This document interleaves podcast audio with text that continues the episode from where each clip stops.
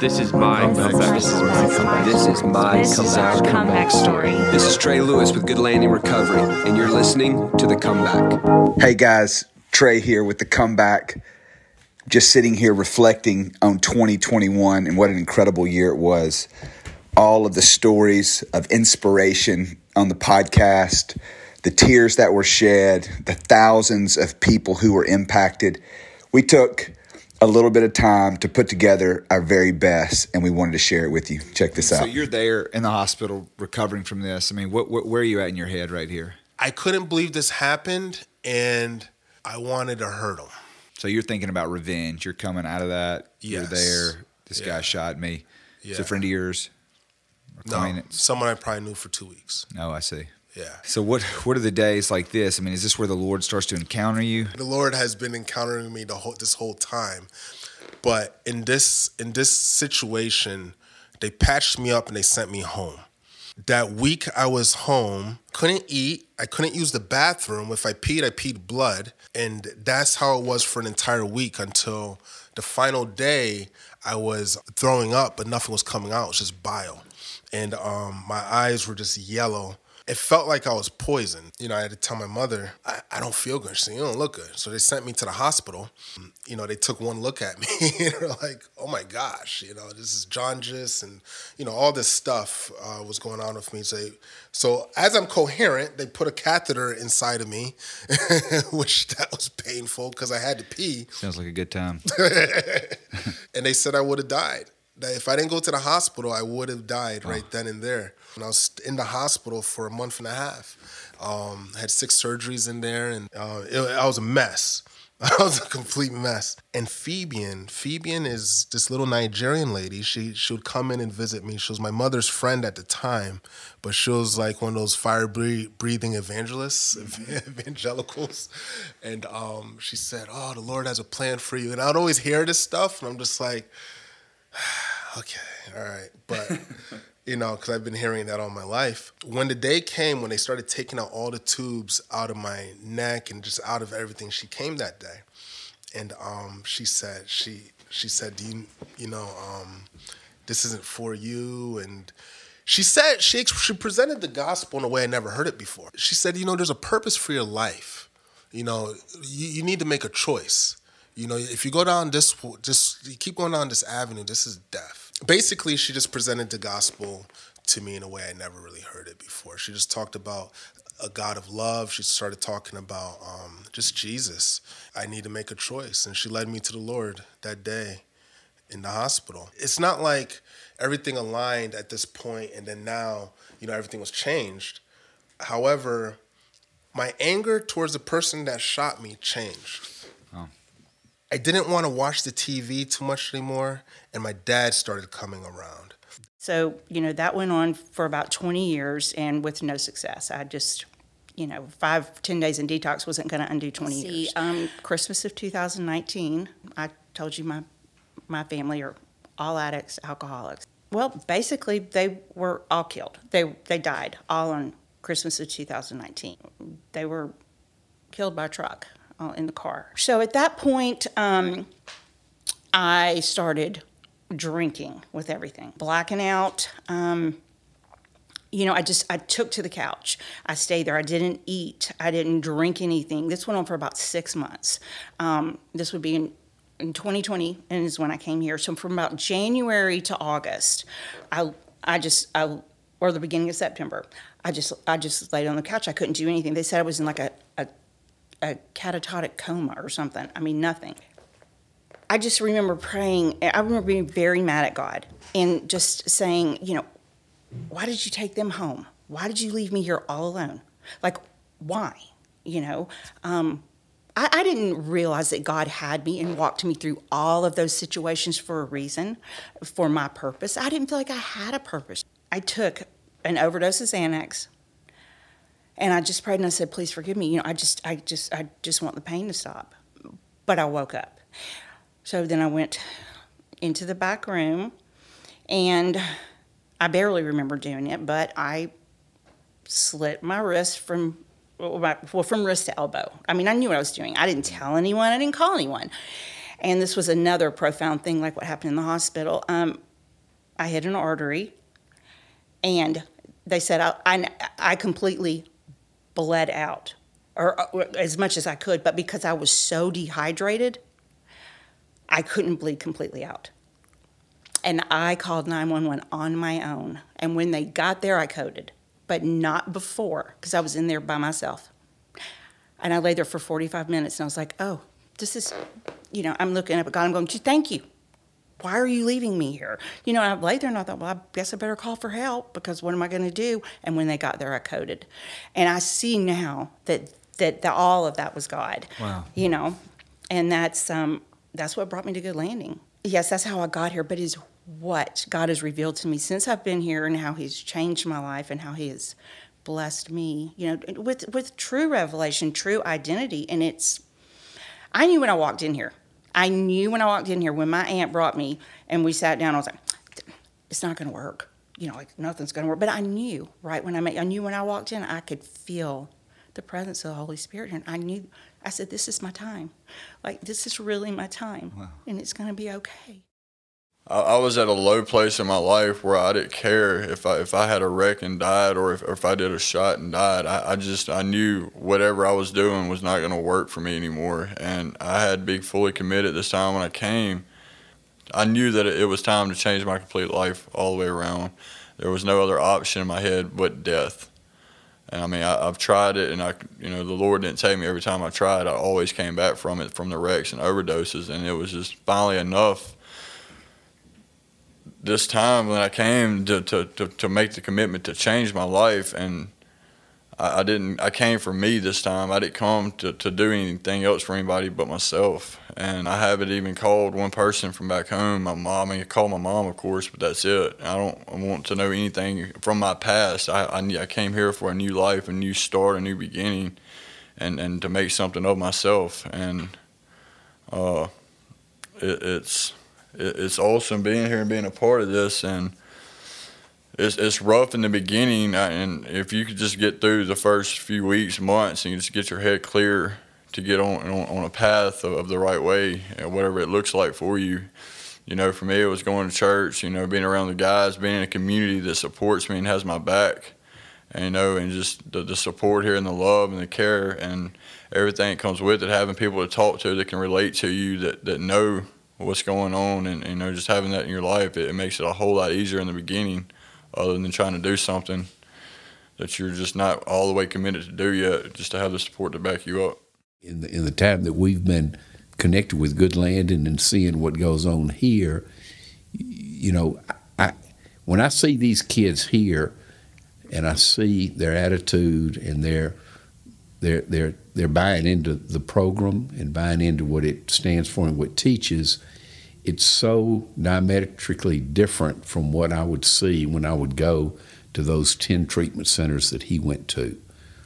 What I saw there was kids that were sitting in class, listening to somebody talk over their head, and then walk out the doors with nothing to show for it except for 30 days clean. Or 90 days clean. They had nothing else to show for it. You can talk about, well, they teach them about coping. They teach them about friends to hang with. That's fine, but that doesn't get you anywhere, in my opinion. If you don't walk out of a treatment center with something that you can say, I really got something there, then you're a recipe for disaster. That's the way I look at it. Yeah. And I wish that Cliff had had an opportunity to go to a place like Good Landing, and I'm sure there are others that are out there.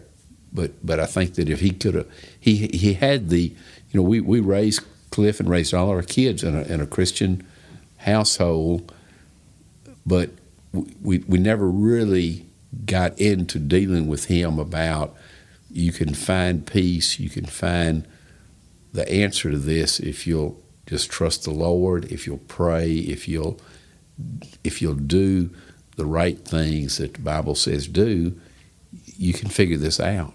We never got there with him because we didn't know how.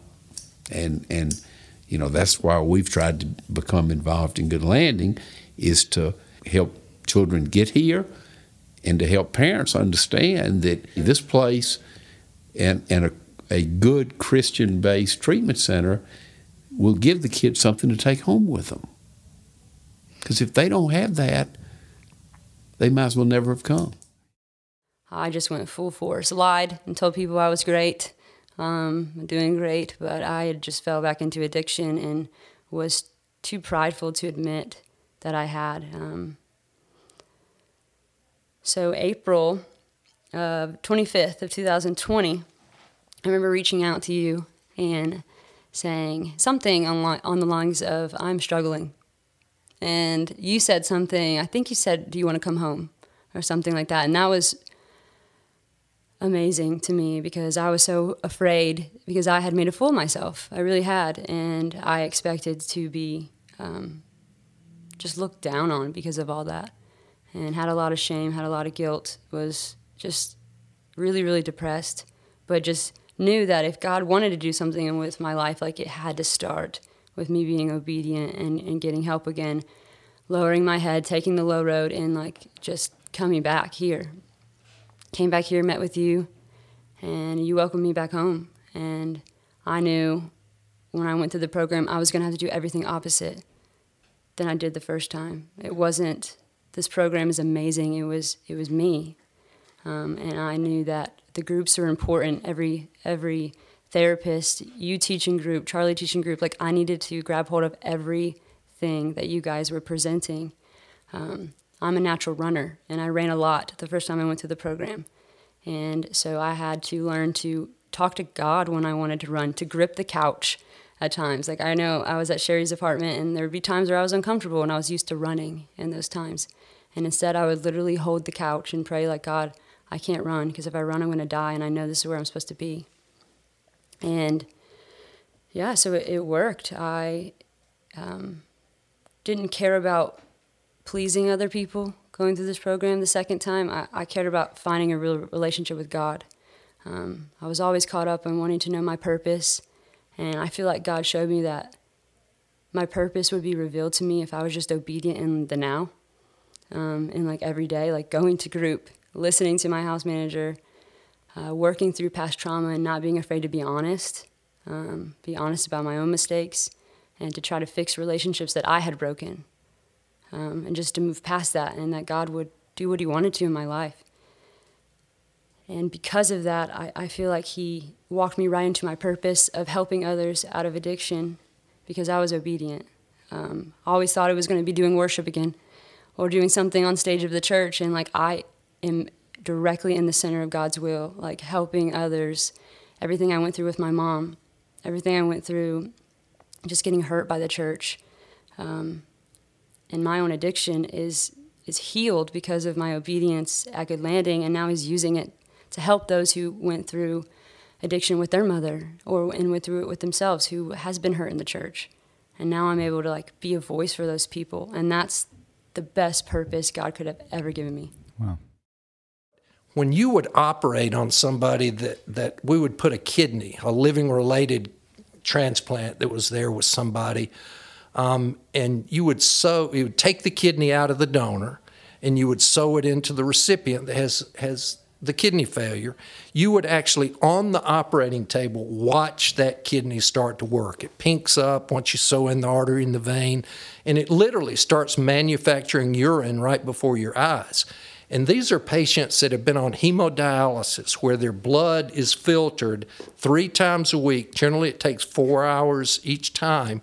They completely filter their blood volume, so their quality of life is horrible. You know, they can't travel. They're linked to that hemodialysis machine. You transplant them and put a new kidney in, their quality of life changes right before your eyes, and they're feeling better before they even leave the hospital. And it's amazing to see that recovery. That's what you see with the recovery in addiction, and that's the closest thing medically that I've seen.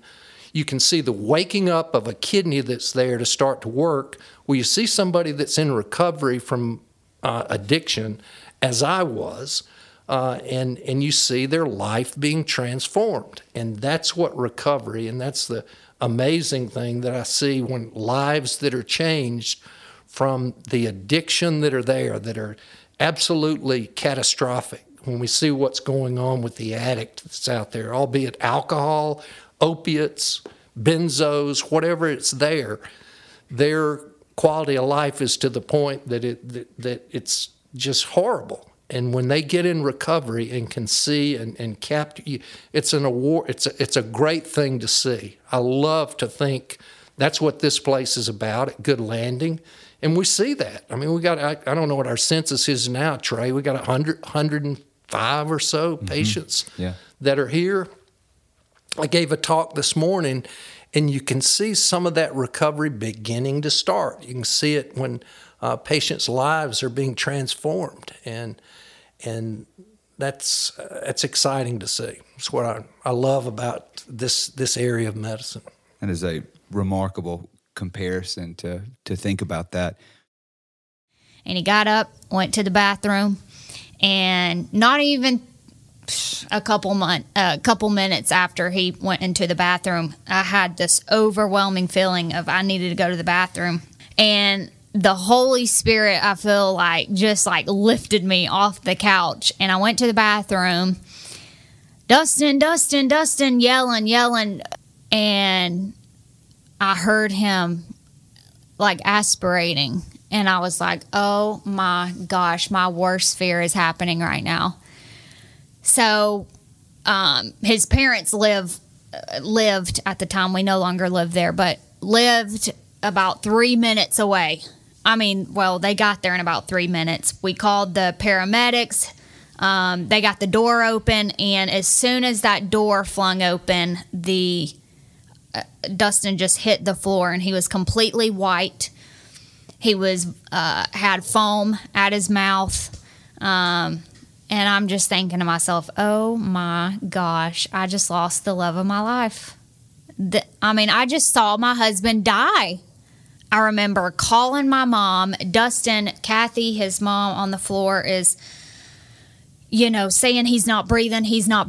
And I'm like calling my mom and told her quickly what happened. And she just started praying for God to breathe his breath back into Dustin's lungs.